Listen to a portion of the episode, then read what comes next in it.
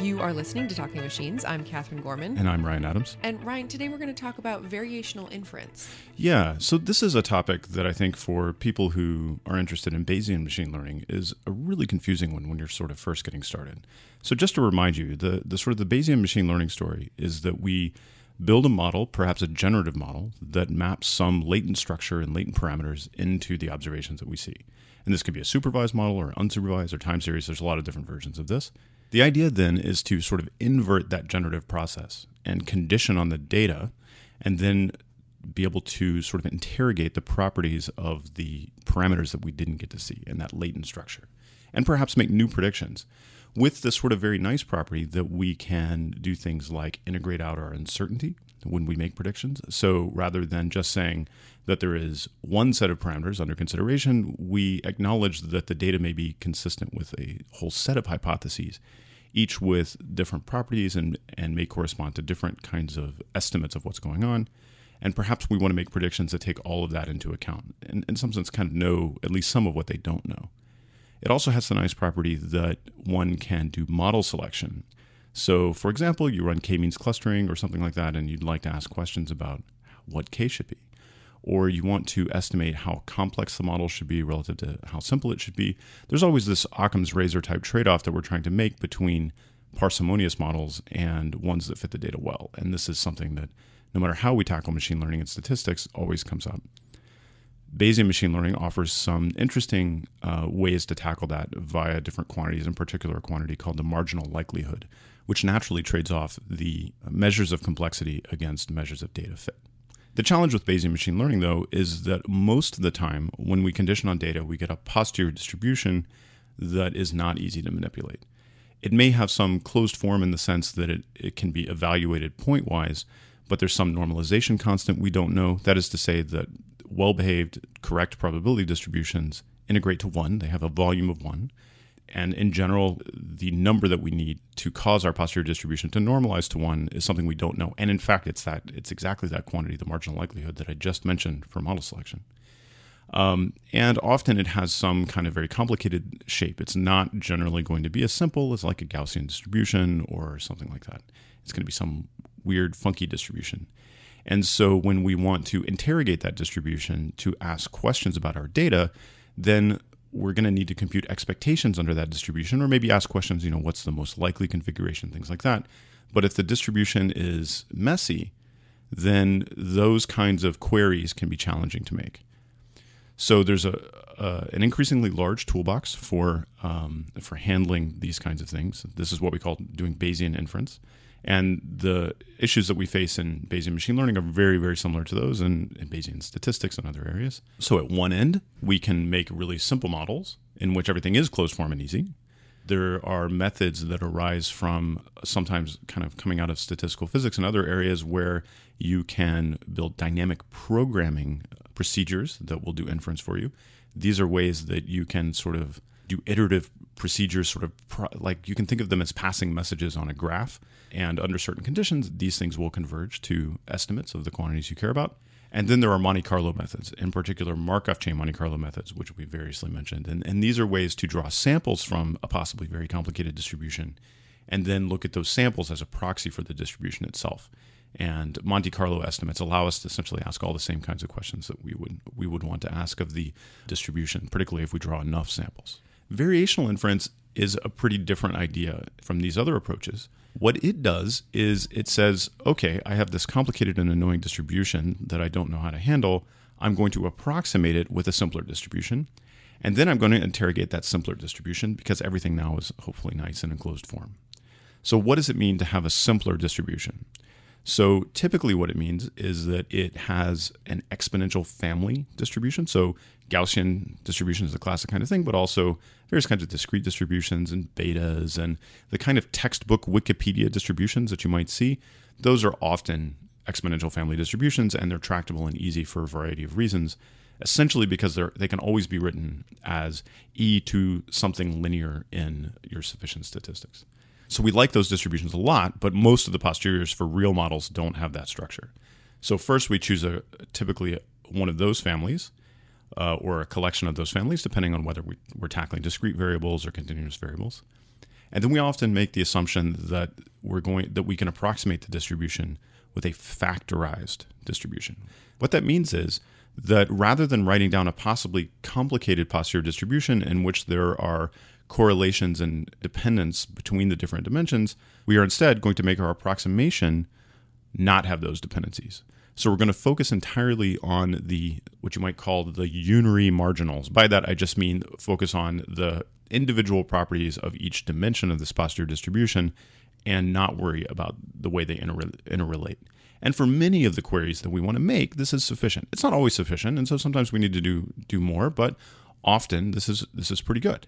It's basically saying that I'm going to imagine that I'm going to focus on sort of first order properties and not worry too much about second order properties. So that's step 1. We have our complicated posterior distribution and now we choose some approximating family. And then the idea is we're now going to come up with some criterion for fitting that approximating family to this complicated posterior distribution.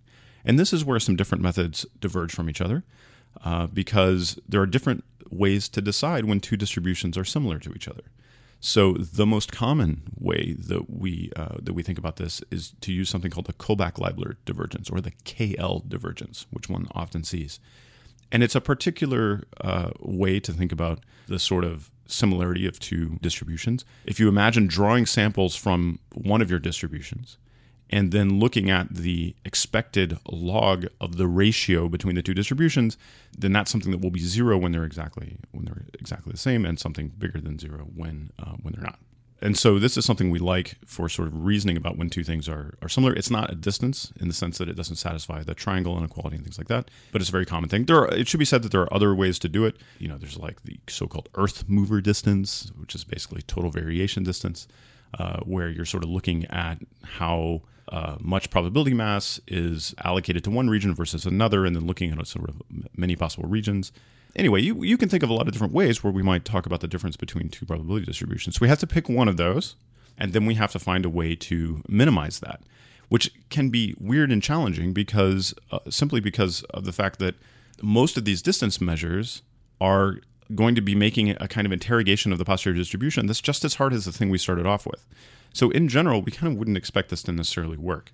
The good news, though, is that the KL divergence often makes this relatively easy because what it does most commonly is the expectation is under our approximation. And so that's easy. We can kind of interrogate our easy approximation. And then we're looking at the log of the complicated thing. And logs of complicated distributions are almost always going to be easier to deal with, particularly if we're thinking about their expectation under the easy thing. So that means we can often do a lot of the computations, even sometimes in closed form, with the KL divergence in a way that we might not be able to with some of the other kinds of things. I mentioned that the KL divergence isn't really a distance, and that's because it's not symmetric in its arguments. It takes two distributions and tells you kind of how far apart they are. But if you flip the arguments, you get a different number, which is not a property we're used to seeing in distances. And what that means is that you get a different kind of variational inference procedure if you flip the arguments around. But there, things can also potentially be easy uh, there's a method due to Tom Minka called expectation propagation, which allows you to do variational inference uh, kind of with things flipped around. And then it turns out to be kind of like moment matching. You say you compute the mean of the distribution, you compute the variance of the distribution, and you kind of like match your exponential family to that, um, broadly speaking. But it turns out that what you can do is you can use this really nice inequality called Jensen's inequality or Jensen's inequality. I've never really found out what the ground truth is on that pronunciation. But you can apply this inequality and, sh- and construct a lower bound on this marginal likelihood using a Q distribution. And so what that means is that if you use this KL divergence, then as a kind of interesting byproduct, you get a lower bound on this marginal likelihood that you can use as a proxy for um, uh, for these kinds of questions about model selection and so on. And it gives you and it makes you feel comfortable that you're sort of tackling this approach to inference with something that is that is sort of like well founded. We start with an estimate of this important quantity, the marginal likelihood.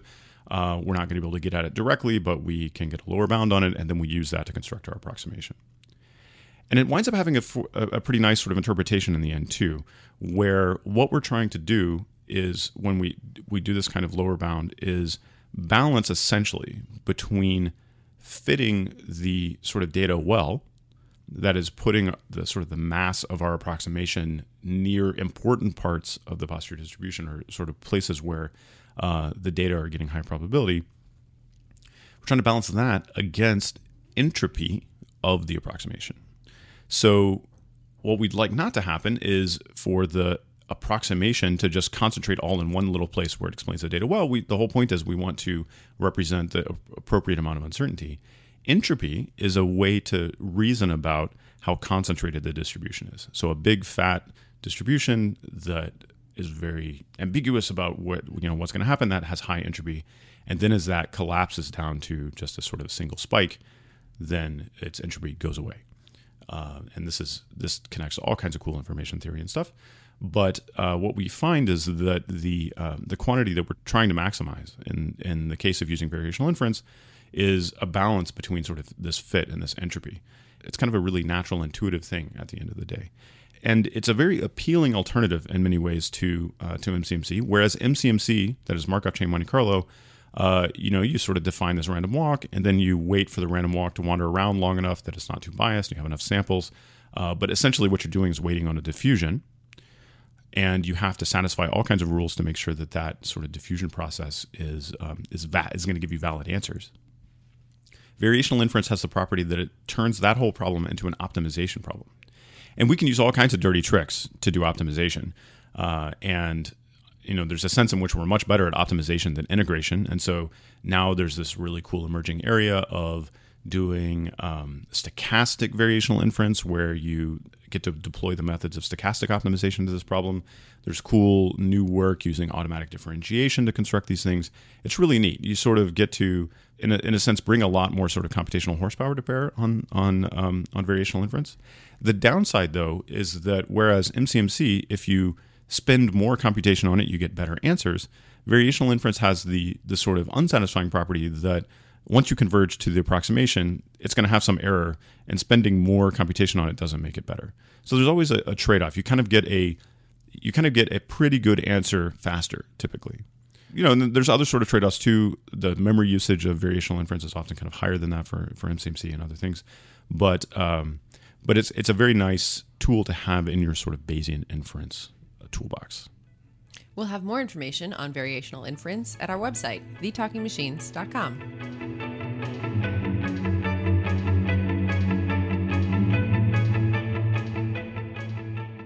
This week's listener question on Talking Machines is really more listener questions. We've had a lot of questions asking us about Go, how you play it, what are the rules, um, how good is Lee Sedol, and these all come from the matches that are being played between Lee Sedol, one of the best um, Go players, and AlphaGo. So we reached out to an expert to bring you those answers. And on the line with us, we have Andy Okun, who is the president of the American Go Association. And he's in Seoul, South Korea right now, watching these matches take place.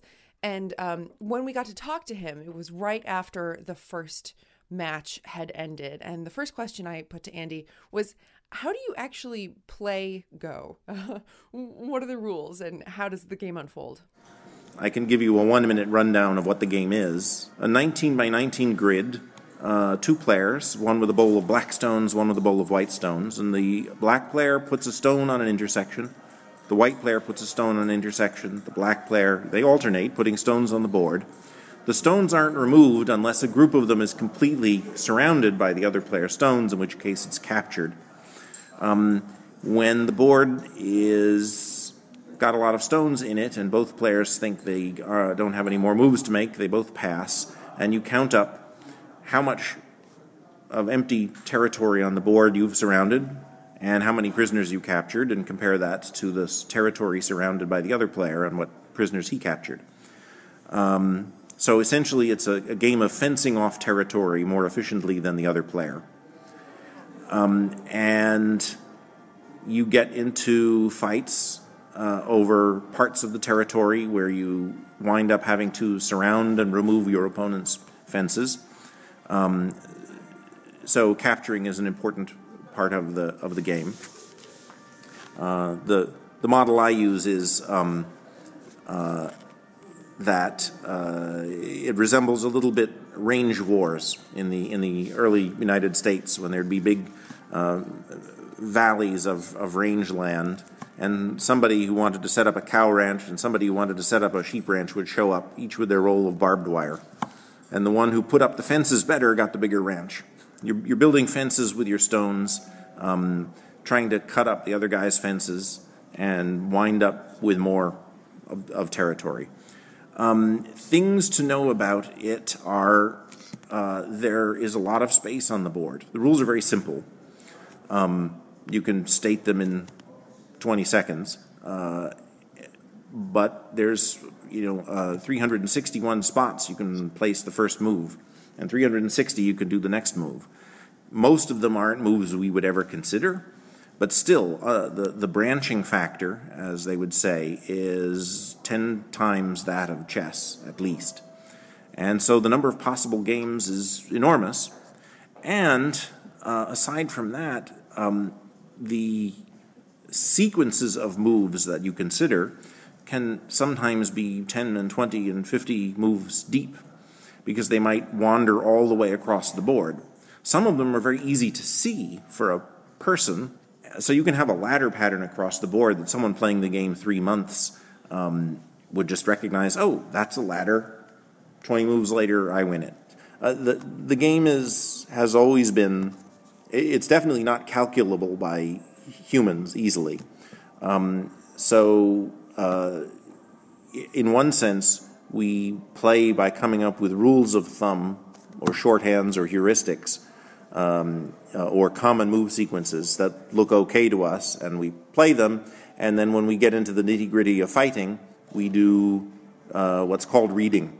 And reading is brute force tree search. I go here, he goes there, I go here, he goes there, I go here, he goes there. Um, that reading is a really important part of the game for us. Um, we have to be able to prune it, and I'm sure no Go player is conscious of how they do that. we don't know, but we do. Um, and I would say actually that the way they designed uh, AlphaGo is a, very much like the way a Go player's brain works. Um, you play a lot of games, you get some advice about where to be playing, and then after you've played some thousands of games, some moves begin to just look better to you than others. They look like moves you've seen before, they look like moves somehow that are solid. Um, you have trained your intuition to play a stronger game. Um, and that gets you out of most of the opening, uh, and it gets you into middle game fighting at a certain point, you need to be reading what happens next. And that's exactly, it seems like, what they've designed AlphaGo to do. But it, it certainly resembles, to my mind, uh, strongly how, how humans learn. So, why are we playing five games? Why five matches between AlphaGo and Lee Sedol? Uh, I don't know the reasoning behind their choice of five matches. Um, but certainly one match uh, wouldn't be a good test of the software or the player. You know, there are things you can learn about your opponent by playing, and there are vulnerabilities that might, might not be obvious in a single game. Um, and in fact, uh, I think one of the things we're noting in trying to assess AlphaGo and its potential is that although it's obviously a very strong player of Go, um, we th- this game today was the sixth game record of AlphaGos that the, those of us outside DeepMind have to look at. They have been working on it for two years. They have been playing it against really good Go players for six months. Um, they have been working on it since they uh, beat Fan Hui, and um, this is the sixth game record. We just don't know how it plays. We know it plays really well, but uh, you, you, you, can't learn that much from a, from a single game. So it, a match of five is a, is a better test. By the end of it, you have a sense of the comparison between the players. Very strong players, I will say, can get a sense of how strong a player is from watching them play a single game. Um, the assessment could be wrong, but it's usually pretty accurate. And in looking at this game, they were saying it's a really good player. So the first opponent from the the results of the games of which were published in the Nature paper was a two Dan level player, and um, Lee Sedol is a nine Dan level player. Can you explain the difference? How much better is is Lee than this previous opponent? How can we understand the comparison? The Dan ranks for professionals go from one Dan, uh, which is right after you've been certified, to nine Dan, which is uh, the top rank you can get to after uh, you know a very successful career. Um, the strength of players isn't linear with the professional Dan ranking. Um, you get promoted based on successful play, and you are never demoted. So there are 90 year olds out there who are nine Dan professionals, in you know mostly in Japan, and uh, they were very strong players when they were young, and playing at the strength that Japanese professionals played at 60 years ago. Um, and there are one Dan professionals who just became pro and are stronger than everyone else, and they're not nine Dan because they haven't earned their way up yet. You need to win tournaments, you need to win a lot of games, you need. The, the, each system has a different way of promoting. So that strength isn't linear. That said, typically someone is a nine Dan professional because they have won titles or international titles. It's an indication of great strength. Um, two Dan, you've had some success. You've maybe won a few tournaments and won a bunch of games. Uh, but Fan Hui moved to Europe and is not active in the Asian tournament scene or in China where he was certified professional.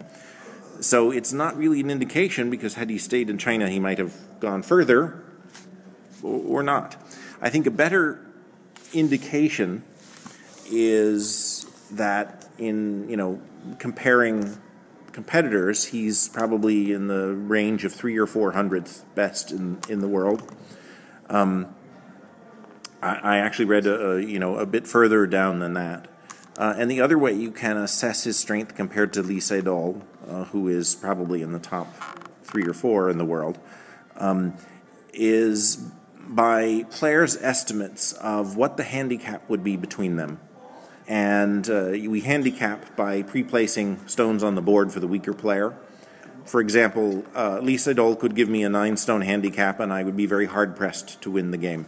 He could probably give a two stone handicap to Fan Hui. So Fan Hui is a weakish professional, a very strong Go player, but uh, a, a weakish professional. And I think that's a fair summary of where they stand.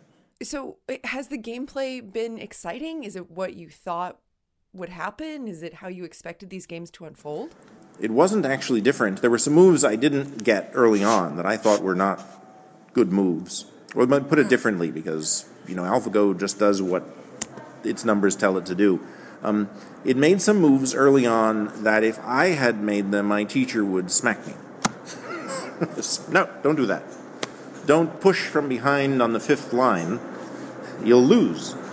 Um, those moves may not have been great moves, but they didn't turn out to be terrible ones either. And there was a lot of other stuff going on, and he just played really well, really accurately. It was, it was very impressive. It certainly seemed to be playing a game a lot like a person would play it. If you want to find out more about the games, we'll have information on our website, thetalkingmachines.com. And if you've got a question for us, email us at thetalkingmachines at gmail.com or tweet us at TLKNGMCHNS. This week's guest on Talking Machines is Suchi Saria of Johns Hopkins University. And when we spoke with her at NIPS, the first question I asked her was the same question we ask all of our guests How did you get where you are? I first learned about AI. So I, I grew up in a tiny little town in India. And I first learned about AI as a fifth grader just sort of, you know, in books, nothing very technical. I just thought it was really cool that you could build machines that are smart or as smart as humans. Um, and I wanted to learn more about it. Um, then, but I thought it was mostly fiction and a pipe dream. And, you know, at the time, you couldn't go on the internet and read papers and hear about those kinds of things. Uh, you know what people are working on and uh, sort of the most recent advances. And New York Times wasn't writing articles about AI frequently. And then I went to high school, uh, this boarding school actually, very large boarding school in Delhi, where they had a robotics club. So I got introduced to Lego Mindstorms, and I was like, this is so cool. And um, I was actually the only girl. It was a very large school um, in my robotics club, of course, not in school. and so that was really fun. I enjoyed that. And I still thought it was kind of a thing people did for fun. And then I came here for college and I went to Mount Holyoke. They were really generous. They gave me a scholarship to study here. And there I met this faculty member. He was at MIT. He had sort of been around the block, done many interesting things in AI. He worked on Shakey, one of the very early robots. And so with him, I realized that this isn't just fun, this is an academic discipline. I can learn about, you know, I get to use cool math and statistics and programming and, you know, principles from computer science. It was just cool. So that led me to basically uh, all four years in undergraduate, I spent time, started with uh, robotic hardware, and increasingly realized that the hardness was in perception, being able to see, being able to hear, listen, imagine, reason. And so that took me to then, you know, at UMass and then graduate school. And I ended up at Stanford in Daphne Koller's lab. And there I was mostly focusing early on in algorithms for reasoning. And then partially, you know, midway through graduate school, I sort of started to have this, you know, crisis of sorts where I felt that I was, you know, having a lot of fun designing these algorithms, but many of these problems I was just sort of inventing or imagining. And, you know, I, I sort of felt, well, wouldn't it be, you know, I really want to solve some problems where I feel it would be possible for us to make a big difference. I mean, obviously, there are many such problems. And that, at that point, I got attracted to healthcare. And I started hearing more about it. And the more I learned, the more fascinating it sounded. And, you know, as a kid, I used to hate biology. So for me, reading tons of biology books was not my version of fun. But the more I heard about the puzzles, the more I realized these were really questions about taking large scale data and making inference about really about complicated interesting processes and so you know that was my entry into healthcare so we you know hacked into the system at stanford and started to get lots of data and modeling it and learning about it. And the more i learned more and then that's sort of what took me to hopkins. I mean hopkins you know has many hospitals outpatient clinics self-insured patients uh, many many brilliant people working on these in these related areas. So um, it's almost like I'm like a kid in a candy store. It sounds amazing. It sounds amazing. And you're working a lot on problems of uh, questions around disease prediction, yes? Yeah. So, one way we think about this is, um, you know, it's sort of the general framework that we're trying to set up. Actually, let me step outside of healthcare for a second and, you know, talk about examples that are more familiar. So, if you think of Facebook, right, and um, on your Facebook feed, one has to figure out what items to show you, what news items to show you. Similarly, on Twitter, right? Uh, similarly, when you're going on the web, uh, the question is, you know, what ads to show you. All of these, in in in determining this, one of the key questions uh, the model is looking to ask is to understand how do I model this user's interest mm-hmm. over time, mm-hmm. and they're modeling your interest by looking at the books you've bought or the items you've clicked on or the ads you've clicked on uh, or the you know likes you've given etc so health is just a bit more complicated but a very similar thing essentially instead of modeling the user's interest you're looking to model the user's health over time mm. many different organ systems right so you have lung function over time and um, heart function over time and so on and so forth and um, you're seeing a large amount of temporal data, so data over time that are measuring aspects of your health. So think high dimensional data. Every time you'd walk into the doctor's office, they make a measurement. So these are, you know, irregularly sampled measurements. These measurements are measuring dis- different aspects. Some measure aspects that evolve over the course of years.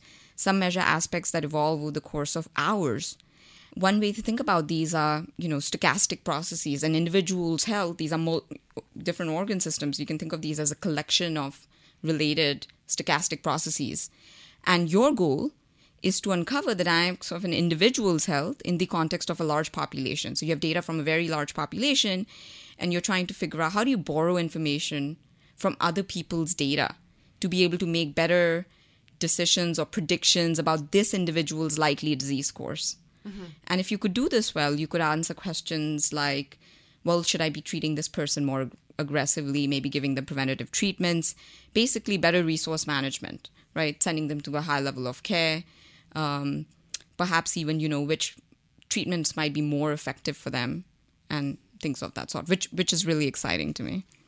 And and we've been studying this in the context of a variety of different diseases. So that's the other aspect of it. It's very it's a framework that allows you to see a very very broad problem and then you can focus on applications as a way, you know, specific diseases or specific uh, populations to be able to, you know, test out your ideas in practice. Yeah. So tell me about some of those applications. I know you've been do- doing some pretty revolutionary work with premature babies, but tell me about some of the other applications that you're excited about. Sure. Um, so let me start with. So I think the work we did in preemies was sort of, you know, my first uh, foray into this area. It was, uh, you know, a lot of fun and it was adventurous. Um, I'd say it, it was enlightening for me to learn about some of the complexity of working in this area, interacting with collaborators, working interdisciplinary teams, learning about the complexity of the data and what it takes and where does the mess come from. And there, what we were looking, you know, what we were looking to do was to model, you know, you have data, physiologic data that's being collected in bedside monitors. And the question is when you look at physiologic data over time, can you infer and this is these were babies you know preemies just born. And the question was could you uh, model the how the in, baby's health is evolving over time right? How is their severity disease severity uh, looking over time? And that then um, and so that allowed us to bring build some pretty interesting temporal models uh, and from that you could you know very s- simple features you could extract that will allow you to do things like triage babies into high risk and low risk babies that you might then say well maybe these are babies i really ought to focus on etc so other applications more recently in fact this one has been very very fun. Um, we've been looking at c- chronic conditions so, complex chronic conditions, for example, autoimmune diseases, which are really poorly understood. Examples are lupus, multiple sclerosis, scleroderma. Scleroderma is one that I focus on a, a great deal. And in these diseases, the challenges, uh, you know, they're very poorly understood. There's a lot of heterogeneity in the way it, uh, individuals manifest this disease. And the questions we want to be able to ask are similar in nature. Again, as you see data over time, can you char- characterize this population of individuals? Are there natural subgroups? And then for any given, chances are even any single individual, uh, you know, shares some aspects with other individual, but they're not all the same, right? Even within the subgroup, they may be different. And so the question is, how do you characterize heterogeneity? and by characterizing, um, you know, learning about subgroup structure that exists in the population, you may be able to reclassify disease in a more fine-grained manner, right? You might be able to learn that it's not just scleroderma; it's scleroderma of ten types, and type one tends to have this, and type two tends to have that. And you know, how do you do that by looking at large-scale population-level data? And so in this case, we're looking at, uh, you know, we've been very, very fortunate to have terrific collaborators and, you know, amazing students who've been working um, with me on this project. And uh, we've looked at data from, you know, over 20 years, tracking individuals over 20 years at, uh, you know, Hopkins, which has one of the largest scleroderma centers. So we get to really see longitudinal evolution. That's amazing. So tell me about some how you're approaching these problems. What are some of the the models or approaches that you're using to to investigate these questions? Yeah, so the way we think about, um, so as I was mentioning earlier, if you think about lung, lung function, right, you can think of this as a continuous function over time, right?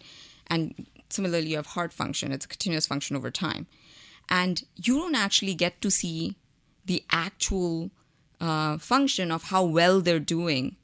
But what you do get to see is, you know, few realizations from that, right? So over time, when you're making measurements, you're ma- measuring an aspect of the health over time, and these are noisy measurements because obviously it's you know influenced by a number of other things other than their latent health state.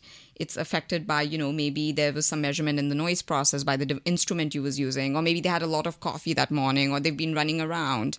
And so in a way uh, essentially you're trying to uncover the parameters of these uh, latent if you will so stochastic processes right? Each individual's health is a stochastic process. Actually it's a collection of stochastic processes and you want to be able to uncover the dynamics or the parameters associated with this process by looking at this individual's data and looking at uh, data from other individuals. So it's you could imagine essentially each of these individuals have their own you know process, mm-hmm, mm-hmm. and now the question is how should you share? You yeah. know, what are you borrowing information about? Nice. So um, let's talk a little bit about uh, data data gathering. This is something that's become um, much easier, especially in in medicine in the last couple of years, and the popularization of electronic medical records is spreading. But it seems to be contained within hospital systems or for particular states. How have you seen the way that this kind of medical data is gathered? as it changes how have you seen it change your work or change the ability change what kind of questions you're able to ask yeah. Um, so I think certainly as the data qual, you know, as more and more of this data is getting collected and it's becoming easier to extract this data, it's certainly becoming easier to um, ask more interesting questions, right? And um, especially if there's more metadata around the data itself. For instance, you know, a documentation of the processes that led to the data. That allows you to then account for different noise you know different types of noise that might be introduced in the data you're seeing. Also you know the most uh, i think the most fortunate practical thing that's happened is you're spending less of your time as a researcher collecting data and much more of your time doing interesting things mm. with it. Mm-hmm.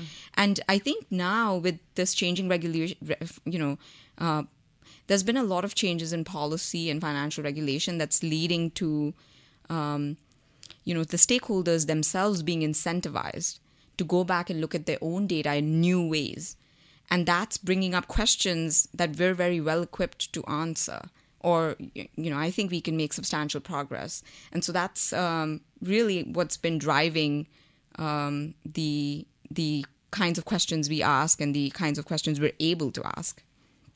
So I want to I want to go back to your academic path a little bit. You did your PhD under Professor Daphne Koller at Stanford in ML, there's a huge gender gap, right? So it's a relatively rare thing to be a woman in ML who was also trained by, uh, you know, did her PhD in, in the lab run by a PI who's also a woman.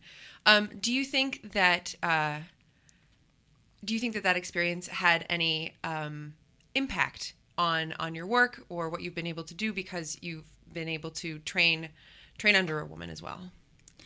That's a very interesting question. Um, yeah, so first of all, I think she's an amazing advisor. It was really fun seeing her at work, you know, uncompromising, very uh, much focus, like tremendous focus on many, many different things. So, I mean, certainly, I think her being a woman probably played into my psyche, into being more confident about myself and doubting myself a little bit less than I would have probably otherwise. Hmm.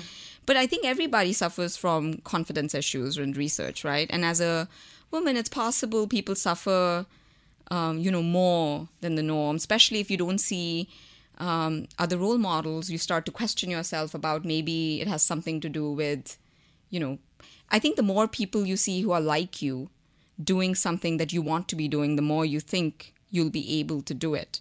And so, under that principle, I'm, I imagine by seeing her at work, I probably was more confident about, you know, taking on harder challenges and working on harder problems and uh, sort of tackling things more fearlessly.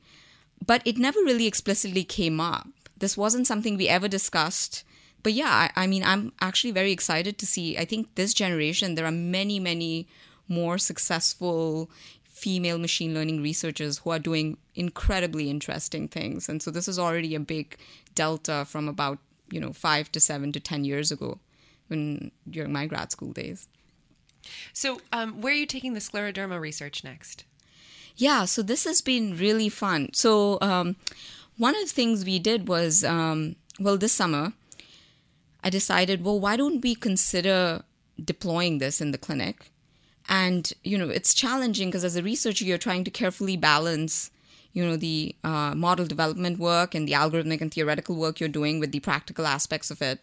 And deploying something like this is not a trivial operation you know, there's lots of other issues that you have to think about that go beyond the this sounds like a good idea and it theoretically it sounds like it works and part of the um, part of the motivation for deploying it was that I thought it would teach me about how, you know, how the consumers in this case are, uh, you know, scleroderma experts would be consuming this information. Mm-hmm. But also it would motivate new questions about how should this, what kind of information do they want to be seeing, right? And how do they represent the, um, you know, for instance, when we are showing them for a given individual when they walk in the door we see the historical data and the app we deployed essentially looked at uh, you know prognosticating an individual's trajectory uh, and you know uncertainty bands around you know what their likely trajectory was uh, going to look like and the question is are they mostly looking at the you know map estimate or are they looking at the uncertainty band around it you know how do they want to understand you know when should they trust the machine mm-hmm. or not trust the machine mm-hmm. um, which are the patients where they find this system to be more useful or less useful and the interesting thing is i think for this field to progress right now what's happening is there are people who are model builders mm. but there aren't that many examples where where you know work has really crossed this chasm of what i call you know you hear lots of people say oh these nobody wants to use these computer systems. And the question is, well, why? And often the answers are very simplistic because they don't want to interact with the computer. They don't want to trust what the computer says, these, these black box models. I don't think they have to be. I think, uh, you know, in our work, in both cases with preemies, you know, there's stuff we're doing in the inpatient sep- setting on sepsis, looking at adverse events, in scleroderma. In all of these cases, we found clinicians to be tremendous champions for this work. Rather than us saying we should do this, they want to do this. Hmm. And so the interesting thing for us has really has been to think about well, how should these models provide information that they can consume? And it's more of a human machine collaborative system as opposed to this black box system that's spewing information at, at them and they have to somehow figure out now how to incorporate this new, you know, thing within their workflow right? So I think that deployment was very um, informative in that way. So we, I had this terrific undergraduate who was interning with us uh, from Pittsburgh. So he came and he helped us implement this uh, system, um, and he went and shadowed the clinicians in the clinic, and we got to you know hear about how were they interacting with the system, and that gave us m- many new insights on how to uh, come back and do a second iteration on a model. And that's hmm. some of the things we're working on. So our real hope is, you know, um, hopefully within the year we'll have a second iteration that we can go back and deploy again, and, and that'll be very fun. And similarly, in you know related work and uh, we've been doing in the inpatient setting, we've sort of uh, we're now in the process. We just got funded to deploy this. Um, in you know we got approved by Hopkins to do a research deployment in a unit and monitor to see what does it look like in practice you know are these actually useful or are these you know are you telling them what they already know mm-hmm. or are mm-hmm. you telling them things before they know you know those kinds of questions so it's very fun that's fantastic so what um what do you think is going to be the biggest change in the second deployment um, that you found from that you're taking away from from the uh, the interns sort of survey work that they did over the, of this first deployment? So, um, a couple of things. So, first thing we realized was which populations did the we you know which population populations do the doctors really want to make sure they get right? Mm-hmm. Which populations are they most uncertain about? Because you know we can look at overall error, but from their point of view, there are certain types of patients they're particularly interested in, mm-hmm. and if you can help them there, you're really you know getting their interest, right? In uh, you know in using this system. And so that's one aspect that, you know, so now we found those subpopulations and we've really been focusing on um, making the model more expressive hmm. to capture those subpopulations better. So that's one. The second is in formulating error metrics that, act, that help them understand performance on certain subpopulations they care about, mm-hmm. but even performance in ways that helps them in practice. So rather than saying overall prediction error or means, uh, you know, I mean, these metrics may not make sense to you per se, but essentially the point is rather than, um, you, you know, looking at these metrics that are good for comparing method one against method two and method two against method three, which we have to do for our papers, mm-hmm. those are not necessarily the same metrics that help them determine, you know, uh, how to think about the method in practice. And so, so that's another aspect uh, that's helped. A third one actually is how to make it more interpretable.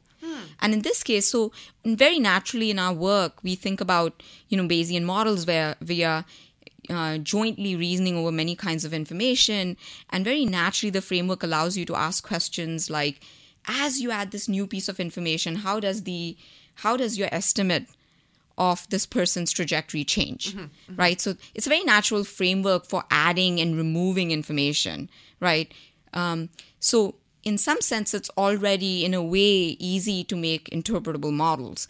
And then you know taking it to another level ask see for instance for them it's not just any piece of information. Maybe there are certain types of information that they think particularly tends to influence certain subsets of patients. And so thinking focusing there to see can we enable them in the applications to more easily add and remove information to make it more interpretable. But i think this is really sort of nice area you know and i think more people are starting to work on more formally thinking about interpretability for instance. So i think we'll see very beautiful new areas in machine learning come out as we explore these application areas more seriously So you've been involved with organizing MUCMD. Tell us a little bit more about that meeting and, and how it's evolved, what it is now. Sure, sure. So I think the first time was about four or five years ago when uh, Dr. Randall Wetzel, he is at UCLA, sort of first uh, envisioned the meeting, and uh, he wanted to bring together people who were, you know, computer scientists into the mix, talking more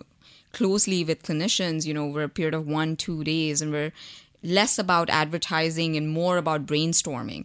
And out of that effort, so second year I helped uh, organize it, and uh, we brought in people from informatics and statistics, really great people thinking hard about you know more of the modeling issues. How do you think about uh, all of the data that's in the electronic health record, and what are uh, aspects of um, these problems? What what are ideas from other communities that we should be aware of and learning from?